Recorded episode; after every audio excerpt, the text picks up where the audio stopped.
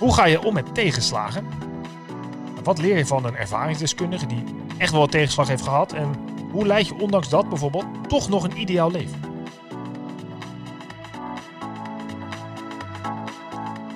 En wat slim dat je weer luistert naar je, de podcast Je Geld of Je Leven. Mijn naam is Michiel van Vught en ik praat je graag bij om, over manieren hoe jij je leven ideaal kunt inrichten, zodat geld geen issue wordt en dat je uiteindelijk het beste leven kunt leiden wat je zelf wil.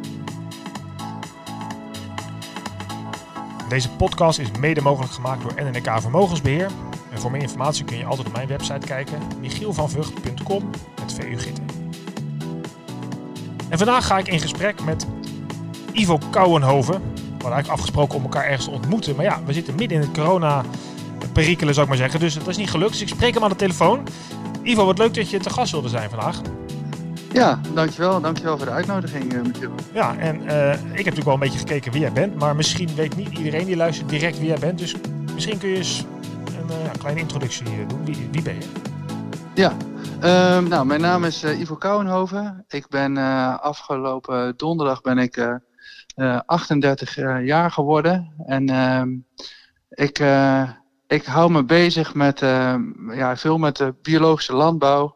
Ehm, en uh, dat is, in die zin is dat uh, een grote drijfveer van mij geweest. Ik vind het heel belangrijk ja, dat mensen lekker gezond en, en eerlijk eten. En dat heb ik zoveel mogelijk in de praktijk gebracht. En ja, dat is een hele weg geweest vanuit een stadse achtergrond die ik heb naar wie ik nu ben.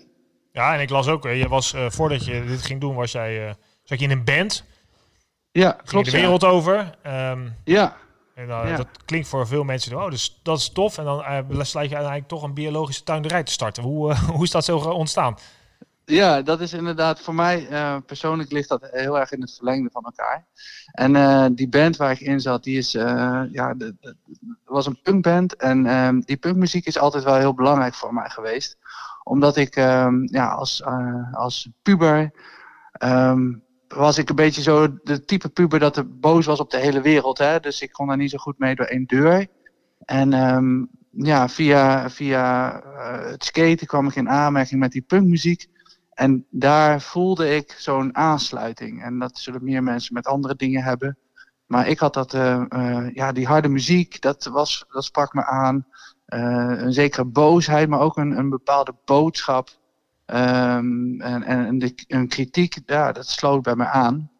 En zo ben ik ook zelf muziek gaan maken. En dat was voor mij heel belangrijk, omdat ik um, actief aan de slag ging met iets wat ik zelf graag wilde neerzetten. Ik kon helemaal niet zo heel goed uh, uh, gitaar spelen.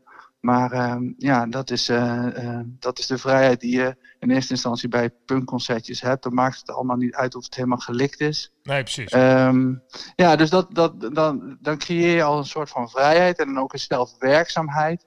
Om, om je eigen wereldje een beetje vorm te geven. Dat was mij heel klein toen. Maar dat gaf wel een aanzet van, oh, dit is wel heel leuk eigenlijk. Dus gewoon met wat vrienden in een oefenruimte zelf je eigen muziek maken. Nou, ja, iets creëren gewoon, ja precies. Ja, iets creëren, samen vanuit niets iets maken. Hè? En dan met gelijkgestemden. Ja, en sommige mensen die gaan, uh, die gaan muziek maken, anderen die gaan samen taarten bakken, anderen die gaan een potje voetballen. Maar weet je, dat was voor mij heel belangrijk. Um, en van het een kwam het ander en dat liep eigenlijk een beetje in positieve zin uit de hand. Want ja, als je ergens heel veel aandacht aan geeft, dan word je er vanzelf beter in. Dus uh, ik kon niet zo goed gitaar spelen, maar als je het maar vaak genoeg doet, en enthousiast genoeg bent, ja, ja. ja dan, dan, dan hou je jezelf niet tegen. En dan is het uh, eerst een concertje hier, dan weer een concertje daar, dan een keer een, een, eh, een, een, demo opnemen, dan een keertje een plaatje opnemen. Ja, totdat we 150 shows in het jaar speelden over de hele wereld. En uh, we waren letterlijk drie weken thuis en dan tien dagen op tour, drie weken thuis, tien dagen op tour. Hoe heet die band dan? Kan ik die kennen of is dat, was het echt wel... Ja, nou, het is een beetje een moeilijke naam. Anti-lectual heet het. Het is natuurlijk een beetje een verbasting van intellectueel naar anti-lectueel. Dat is ja. natuurlijk een beetje puberaal, zo anti zijn. Maar wij gebruikten dus eigenlijk het idee wat we toen hadden als, uh, als jonge adolescenten. Is, uh, je gebruikt je, je intellect om uh, kritisch te zijn naar de rest van de wereld. Ja, precies. Ehm, dus, maar die band die bestaat nog steeds en die is nog altijd druk bezig. Ik ben er inmiddels mee gestopt, omdat ik uh, dus ook andere ambities had, waar je er net ook aan kaarten. Um, want wij waren, dus we gingen de hele wereld over. Uh, we zaten veel in het busje, veel optreden. Maar bij mij knaagde op een gegeven moment ook van, ja, tof waar we allemaal over zingen. Um, maar ik wil het ook lokaal in de praktijk brengen. Ja, ja precies. Niet alleen en... maar die boodschap met, uh, via de muziek overbrengen, een beetje tegen ja, het establishment ja. misschien, maar ook gewoon laten zien hoe het dan wel moet. Ja, want dat vond ik op een gegeven moment wel heel krachtig worden. Um, ik merkte dat ik uh, in, in het punkwereldje, hoe tof dat ook is, um, het is toch preek voor eigen parochie. En uh, het is veel uh, kritiek leveren. Maar hoe mooi is het ook als je constructief een alternatief kan neerzetten. Uh, want dan heb je een heel mooi argument en dat is ook bovendien heel leuk. Ja. Um, ja, en daar ben ik eigenlijk voor gegaan. Dus toen ben ik op een gegeven moment gestopt met, uh, met de muziek. En toen ben ik de biologische landbouw ingedoken, of eigenlijk ingerold een beetje. Ja, dat klinkt heel logisch. Van een stadsjongen die punkband ja. zit, ga je biologisch tuinder worden. Ik bedoel, ja, hè? precies. Dus van in, in, in zwetende kraakpandjes met, uh, met veel te veel mensen op elkaar naar uh, alleen op de akker staan. Precies. Um, nou ja, ik merkte zo van, ik ging nadenken, ja, maar wat voor alternatief wil ik dan neerzetten? En door mijn veganisme, ik, ik, uh, ik eet plantaardig, um, was ik altijd al wel veel bezig met voeding. En ik merkte dat ik wilde heel graag aan de basis iets betekenen en iedereen moet eten. Uh, dus zo kwam die link. Nou, toen werd ik uh, gevraagd om een keertje wat mee te werken op een biologisch landbouwbedrijf. En ik stond daar in mijn eentje te schoffelen en het was mooi weer. Het was echt zo'n zo'n droomplaatje. Ja. Um, en ik, ik, dat was liefde op het eerste gezicht. Dus uh, wat voor heel veel mensen een contrast kan zijn, was voor mij, ja, we konden dat heel mooi samengaan juist. Gewoon lekker in de stilte, bezig zijn met, uh, met, met groenten, met de bodem, met de aarde. Ja, dat vond ik fantastisch. En toen heb ik dus besloten van ja, dit wil ik gaan neerzetten. Ik wil zelf een tuinderij ja, um, dat opzetten. Ja. Dat was ook nog een succes ja. ook. Ja, super arrogant ook natuurlijk, als je, het, als je erover nadenkt. Zo van als stadsjongen, ja, ik ga dat wel even doen, weet je wel, zo klinkt dat. Maar wat ik wel heb gemerkt is zo van, um, als je, je, je, te impulsief, dat kan werken voor sommige mensen, maar niet voor mij. Maar ik merk dat als ik ergens echt gefocust in was en echt uh, uh, me ook commit aan iets, dan is er gewoon heel veel mogelijk. Dus ik ben, ik merkte dat ik, ja, leren ging vrij snel. En dus de theorie, dat deed ik dan in de avonduren. Uh, hoe, hoe je een bedrijf opzet en hoe je uh, uh, ja, echt zo de, de theorie, theorie, rondom een landbouwbedrijf. Ja. Um, en de praktijk was ik in uh, loondienst in, bij het biologische tuinderij gewoon het vak aan het leren. Een soort betaalde stage. Voor ja, soms minder dan, dan minimumloon. En ja, ik bedoel, ik had wel een afgerond HBO inmiddels, maar dat, dat interesseerde me niet. Ik had een doel voor ogen. En dat loon, ja, dat hoort er dan maar bij. En uh, dus daar heb ik zo, een aantal jaren heb ik dat gedaan, totdat ik op een gegeven moment kans zag om een eigen bedrijf op te zetten. En dat ja. heb ik samen met mijn vrouw gedaan. Ja. En dat ging dus goed, want ik zag dat je, je kreeg zeg maar de, de, ongeveer de beschermengel van de, van de boeren. Yvonne Jaspers kwam ook langs en die kreeg aandacht in ja, bladen. Dus eigenlijk alles ging perfect. Ja, klopt. Ja, Yvonne Jaspers kwam, kwam langs voor, voor haar programma Onze Boerderij. Uh, ja, vriendelijke dame, ook vriendelijk team waarmee ze samenwerkt. Was heel leuk. En alles ging voor de wind, joh. Ja, dus, wat kan er misgaan, zou je zeggen? Ja, precies. Dat, dat dacht iedereen ook. Van, nou, dat is eigenlijk toch een beetje het droombeeld van, van hoe het moet zijn. ja, totdat ik op een 2018 in januari ging, ging vroeg naar bed toe. Want in januari is het voor de boeren rustig, maar tegelijkertijd ook niet. Want je moet een, dan is het tijd om je, om je plannen en je schema's voor het komende jaar klaar te maken. Dus ik ging vroeg naar bed toe, want we hadden een hoop afspraken die week staan. Ja. En ik kreeg hoofdpijn. En lang verhaal kort, uh, die hoofdpijn die werd alleen maar erger en erger. Um, dat is het laatste wat ik me kan herinneren. En het volgende moment wat ik me kan herinneren is dat ik twee dagen later op de intensive care in, in het ziekenhuis in Enschede wakker werd. En bleek dat, ik, dat mijn lijf heeft gevochten voor het leven wat ik leid. Want ik had hersenvliesontsteking gekregen.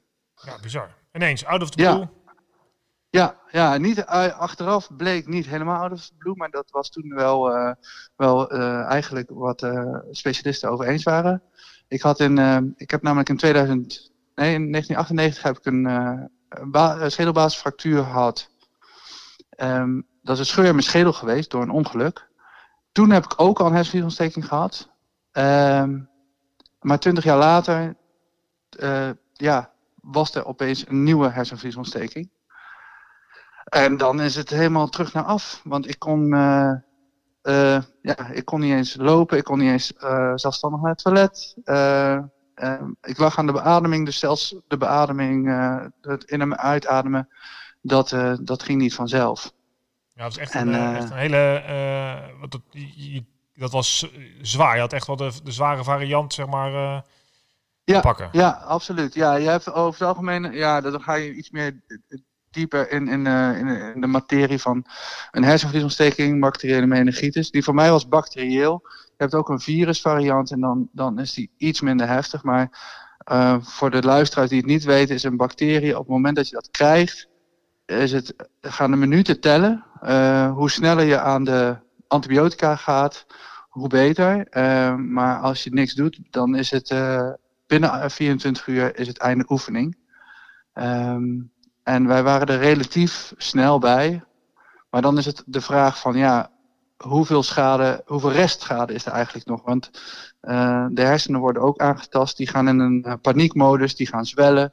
Die zwellingen die kunnen dan ook weer uh, ja, vitale functies platleggen. Ja. Ja, dat is echt een, een rollercoaster, ja. ja. Dus toen, nou, toen dacht je van joh, nou dan gaan we maar weer een beetje herstellen. Dus je was met goede moed volgens mij begonnen van we gaan revalideren. Ja, klopt ja. We gingen toen in 2018, want ik werd wakker en eigenlijk ging toen het herstel boven, boven ieders verwachting ging heel snel en heel goed. En wij hadden net dat bedrijf en mijn vrouw en ik hadden zoiets van ja, we moeten gewoon alles kosten wat het kost. We moeten gewoon door. Hè? Dat zie je veel bij ondernemers. Van, oh, dat is toch een beetje hun kindje. En um, dus wij gingen dat, dat uh, seizoen gingen we in en dat ging eigenlijk helemaal niet goed, want ik moest volop herstellen, maar met heel veel hulp van van buitenaf. En dat is echt hartverwarmend. Mensen van, ja, uh, legers mensen hebben ons geholpen dat seizoen. Fantastisch. En we hadden zoiets van, als we dit seizoen weten te overleven, nou, dan kunnen we alles aan. En um, ja. dat lukte ook. Hè. We gingen wel financieel, was het, uh, was het best wel heftig. Maar uh, het leek erop van, oké, dat seizoen dat hebben we overleefd, het jaar hebben we overleefd. En nu kunnen we alles aan. We, gaan, uh, ja, we hadden wat veranderingen toegepast in de, bedrijfsvoering. En nou, 2019, dat zou, dat zou ons jaar worden. En ja, dat leek goed. Um, totdat, we in, totdat ik in mei, dat is iets later dan waar we nu in dit jaar zitten. In mei dan, dan is al veel eigen oogst. En ik was aan het, spinazie aan het snijden. En toen kreeg ik weer hoofdpijn. En ja, de ervaring uh, leerde mij zo dat het gewoon helemaal mis was. Bleek dat ik voor, een, uh, voor een derde maal in mijn leven hersenvliesontsteking had. Hoe is het mogelijk? Wat is, is, dat, is dat nou echt botte pech? Of is dit nu iets waar je denkt, ja, ik kan het nu, weer, omdat ik het eenmaal gehad heb, krijg ik het vaker terug? Nou, normaal gesproken komt het bijna niet voor. Hersenvliesontsteking zijn ongeveer 700 mensen op jaarbasis in Nederland uh, die dat krijgen. Uh, dus daaraan zou je kunnen toeschuiven van, nou, dat is gewoon botte pech geweest. Maar dat, daarom vertelde ik uh, dat ik in uh, 1998 een ongeluk had gehad. Ja. Wat blijkt nou, achteraf gezien, um, was er nog een klein, waren er nog drie kleine gaatjes in dat scheurtje, um, waren er overgebleven. dat is toen niet helemaal goed geopereerd. En dat heeft ertoe geleid dat ik uh, tot, uh, tot drie keer toe een hersenvliesontsteking heb gekregen. Want eigenlijk komt dat niet voor. Zo mensen krijgen het, ja, als het al krijgt, krijgt het één keer. En ja, specialisten die hadden ook nog nooit iemand gezien die het drie keer heeft gehad. Um, dus toen ik in mei opnieuw ziek werd, hele, hele gebeuren, dat was een soort flashback, een soort ja, een, een, flashback die, die mij voorkwam van ja, weer in coma, weer in dat ziekenhuis. En ehm, ja, toen werd ik weer wakker op diezelfde intensive care. En in plaats van dat ik me toen bedacht van, oh, we moeten kosten wat kost door, wist ik van, ik kan gewoon niet door. Kan van alles willen, maar het gaat gewoon niet. Ja, dus toen heb je eh, het, het, het, het, bedrijf wat super goed begon, allerlei aandacht kreeg, het ging fantastisch, is en uiteindelijk anderhalf jaar later sta je op een punt dat je moet besluiten om daar toch mee te stoppen. Ja, ja we hebben drie jaar het bedrijf mogen hebben en toen uh, hebben moeten beslissen om, om de afscheid van te nemen. En ja, en dan is het de vraag van, van ja, want dat is lastig voor mensen om te bevatten die niet in zo'n situatie zitten. Maar de beslissing zelf was eigenlijk heel makkelijk, omdat er geen andere optie was. was echt geen mogelijkheid. Nee. Dus ja, en dan, dat, dat is natuurlijk heel pittig tegelijkertijd. Het is een soort rouw proces waar je, waar je invalt. En tegelijkertijd is het ook weer zo van, ja, wat is de restschade? Ik moest volop revalideren. En um, ja, dan, dan, dan, spring je van de ene rollercoaster spring je over naar de andere rollercoaster, om het zo maar te zeggen. Want toen zei de specialist, ja, je moet geopereerd worden. Um, maar dat kunnen wij niet doen, dan moet je voor naar Nijmegen. Dus enerzijds zit je in dat traject, dus heel medisch. En heb je het gevoel dat je leven aan een, uh, aan een zijde draadje hangt wat bijna letterlijk zo is. En anderzijds moet je ook afscheid nemen van je droom. Ja, ik heb daar tien jaar naartoe gewerkt. Het leek allemaal goed te lopen. krijg je dit voor de voeten. Dat is er. En je zit natuurlijk ook met een soort sociaal aspect van... Ja, maar ik ben bioboer. Wie ben ik dan? En hoe verhoud ik me tot mijn kinderen, tot mijn partner, tot mijn vrienden? Weet je wel? Dat, ja, ja. dat is een heel complex gebeuren. Ja. Maar nu zijn we dus alweer nog niet eens een jaar verder. En uh, we spraken elkaar, we zijn inmiddels al best wel eentje op weg aan dit gesprek. En jij zegt, ja, ik, ik ben toch wel anders dan anders. Ik ga toch anders misschien dan de meeste mensen om met dit soort situaties. Ook, hè, waar het een beetje over de corona, uh, uh, hoe dat nu allemaal gaat. Want jij bent wel iemand die dit nu, die mensen toch nog stimuleert en inspireert om dromen na te jagen en de positieve kant van het geld te zien. Zeker, ja. Dus vertel eens, want je bent dan, nou ja, dus die droom is gestopt. En hoe, hoe, hoe zeg maar, ga je daar nu mee om en hoe help je nu, hè, ook met je spreekbeurten die je doet, uh, of in ieder geval nu ja. niet, maar straks weer, mensen om, uh, om de zonnige kant van het geel te zien? Ja, de, ja nou daar, um, daarmee hou, hou, ik eigenlijk vooral het heel erg bij mezelf. Uh, omdat ik merk dat ik gewoon om dit verhaal te vertellen en hoe ik erin sta, voor de meeste mensen het meest inspirerend is. Ik, ik, ik pretendeer niet dat ik een, een drie stappen plan heb om boven je tegenslagen uit te komen. Omdat ik weet dat het heel persoonlijk is. En het komt heel hard aan als jij midden in de shit zit en je ziet het niet meer zitten. En dan is er ook nog eens iemand die zegt, ja, maar over drie, na, weet je wel, ik heb hier een, een stappenplan en na drie stappen, nou, dan komt het allemaal goed. Want dat, is de, dat gaat er niet zijn. En daar ben ik heel eerlijk in en heel realistisch in. En ik denk juist die openheid en ook het tonen van de kwetsbaarheid in dit soort situaties, um, dat is heel vruchtbaar. Ja. Want um, als ik iets heb geleerd en wat ik ook veel om me heen zie, is als je met hele zware periodes te maken krijgt, dat is al zwaar op zich. Maar als je vervolgens ook nog heel hard moet knokken voor iets wat misschien totaal onbereikbaar blijkt. Hè? Ik noem een tuinderij omhoog houden na die eerste hersenvliesontsteking in 2018. De vraag is natuurlijk of, of, we dat hadden moeten doen, hè? Maar we wilden dat per se. Ja. Um, als je dat soort dingen ook nog eens omhoog moet houden, ja, dan ga je over, echt over grenzen heen, wat heel ongezond is. En um, je kan beter die tijd en energie uh, en soms ook geld, kan je beter steken in, in realistische andere doelen. En wat hebben dus dat is één. Ja, dus wat meer realisme. Uh, laat even wat dingen gaan die je misschien zou willen doen. Ja. Ja, ja en eigenlijk is het vooral, um, um, en, en dat, dat willen mensen niet horen, um, maar uh, een stukje acceptatie is heel belangrijk. Ehm, dat hoeft niet voor altijd zo te zijn, maar om in het nu te leven en soms de, de situatie te accepteren zoals die het nu is, daarmee haal je dus ook weer heel veel energie weg die je dus kan steken in je eigen revalidatieproces of in je eigen proces om er weer bovenop te krabbelen. En ook te accepteren van nu is het allemaal kloten, nu is het allemaal shit. Um, daar, uh, de boosheid, laat die er zijn. De negativiteit, de negatieve gedachten, laat die er zijn. Um, dat mag. Dat wil niemand horen. Dat, nou, dat mag, dat mag. Want ze zijn er toch wel. Ze zijn, uh, je, je, kan uh, tegen jezelf blijven roepen dat ze er niet zijn, maar die gaan er zijn. En als um, wat ik heel veel hoor van mensen is dat ze dat een enorme opluchting vinden. Ah, ik mag gewoon even keihard schelden. Zo tegen de wereld en tegen alles en iedereen.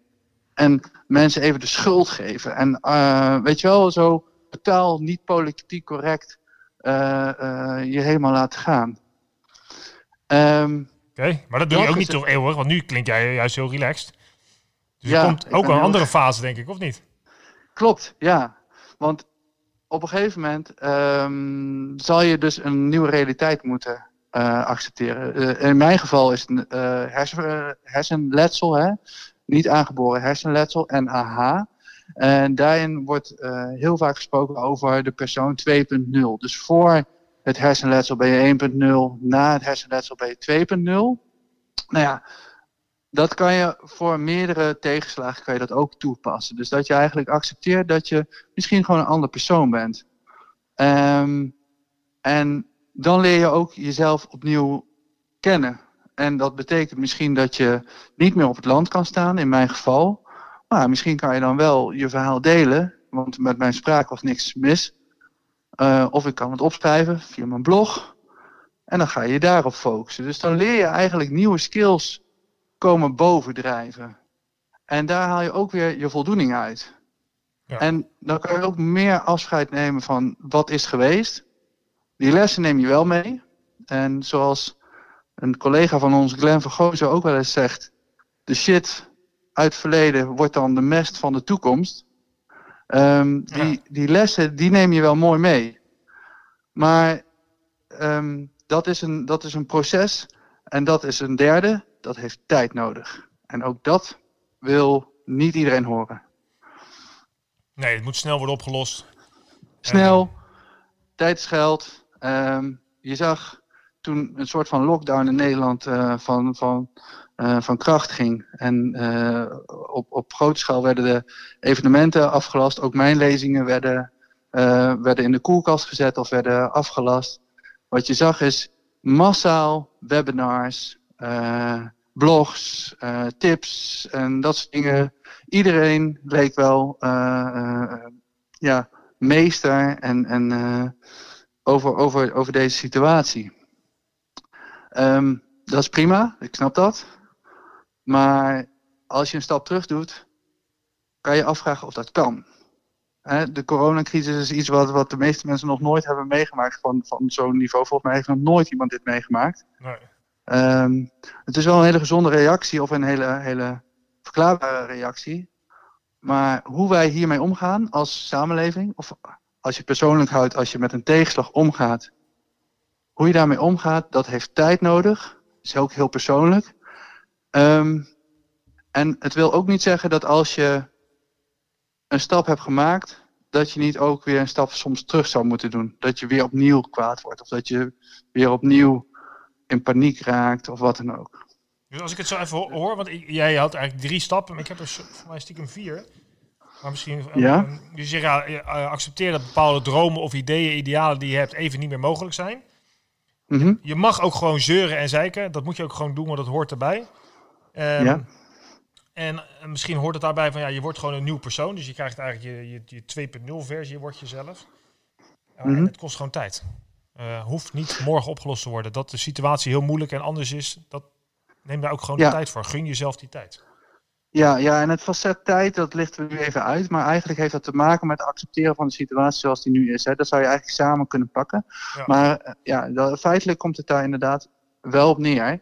Ehm, want daarmee gun je jezelf dus ook eh, een, een, soort van speelruimte en mogelijkheden uh, om met de situatie om te gaan. Ehm, als ik nu uh, de coronacrisis pak en hoe ik daar zelf mee omga, ik, um, ik heb nu heel veel behoefte om rustig, s'avonds, niks meer te hoeven doen. En gewoon een Netflix-serie te kijken. En, um, en, en dat vind ik wel prima. Um, ik vraag me af of ik dat vijf jaar geleden, of ik mezelf dat had toegestaan. Ja, precies. Uh, ja. Uh, dat, want je moet productief zijn, je moet een bijdrage leveren, uh, je moet resultaten boeken. Um, maar soms is het echt even goed om even pas op de plaats, zeker in dit soort extreme situaties, want dat is het. Zeker extreem, ja. ja. ja, hey, Ivo, de tijd gaat super snel en dat zie ik nu pas, maar um, ja. we zijn alweer een beetje aan het einde gekomen van, deze, uh, van dit gesprek wat wij altijd in deze podcast doen. Ja, ah, jammer joh. Ja, dit is, ja, vind ik eigenlijk ook. Uh, maar ik heb het toch voorgenomen om... Ja, de mensen moeten het in een half uur kunnen luisteren. En we zijn al uh, op Ja, zeker, zeker. En, maar waar kunnen ze meer informatie vinden? Want jij hebt, had het over een blog. ik zet het ja. sowieso in de opmerkingen, maar noem het eens. Ja, ik, ik heb een blog en daarvoor heb ik mijn eigen bedrijfsnaam nog aangehaald. Dat is uh, pieterrood.nl. Um, en als je dan links hebt, een kopje met blogs en daar schrijf ik ja, op een persoonlijke manier over mijn ervaringen. Um, ja, dat zou ik wel aan willen raden als mensen meer nieuwsgierig zijn naar, onze, naar, ons, naar mijn verhaal, naar ons verhaal van mijn vrouw en ik, ons ja. gezin. Dus ook een filmpje, een klein, korte documentaire heeft een goede vriend van mij gemaakt. Die, uh, die is daar ook terug op te zien. Oh, ja. nou, absoluut een aanrader. Uh, ik zet de link ook in de opmerking van deze podcast, dus uh, ga daar zeker naartoe. Je kunt Ivo ook boeken als spreker. Dan komt hij voor, je, nou ja, voor, je, voor jou of voor je ondernemersvereniging, voor je collega's, wie dan ook, komt hij het verhaal vertellen absoluut een aanrader om ook uh, geïnspireerd te raken. En uh, nou, juist te leren van iemand die met alle recht van spreken misschien vertelt uh, hoe je met bepaalde tegenslagen en veranderingen kunt omgaan. Ja. Ivo, ontzettend ja. leuk dat je er was. Dat je nou ja, op afstand dan, dat je mee wilde doen. Ja, superleuk uh, Michiel. Ja, en nou, hopelijk dat we in de toekomst gewoon een keertje een kopje koffie kunnen doen. Ja, ja. dat, dat we niet genoodzaakt zijn door dit soort omstandigheden. Ja, ik hoop het ook. Ik hoop dat we er snel weer doorheen zijn. Maar in geval, ik heb hier wat geleerd. Ik uh, moet wat rustiger. Laat dingen even gaan. Het hoeft allemaal niet gelijk vandaag af. Uh, je mag ja. er ook een beetje over zeuren dat het allemaal tegenvalt. En uh, ja, neem de tijd om om te gaan met veranderingen. Yes. Nogmaals, dankjewel. En um, ja, jullie natuurlijk weer bedankt voor het luisteren. Mocht je hier nou meer informatie over willen, nogmaals kijk in deze opmerkingen eronder. Je kunt me altijd een berichtje sturen via michielvanvug.com. Uh, dan reageer ik altijd op. Mocht je uh, dit interessant vinden, deel het met andere mensen, zodat we samen zo 10 miljoen mensen kunnen helpen om slimme en interessante keuzes te maken voor hun eigen. Nogmaals, dankjewel voor het luisteren en tot snel.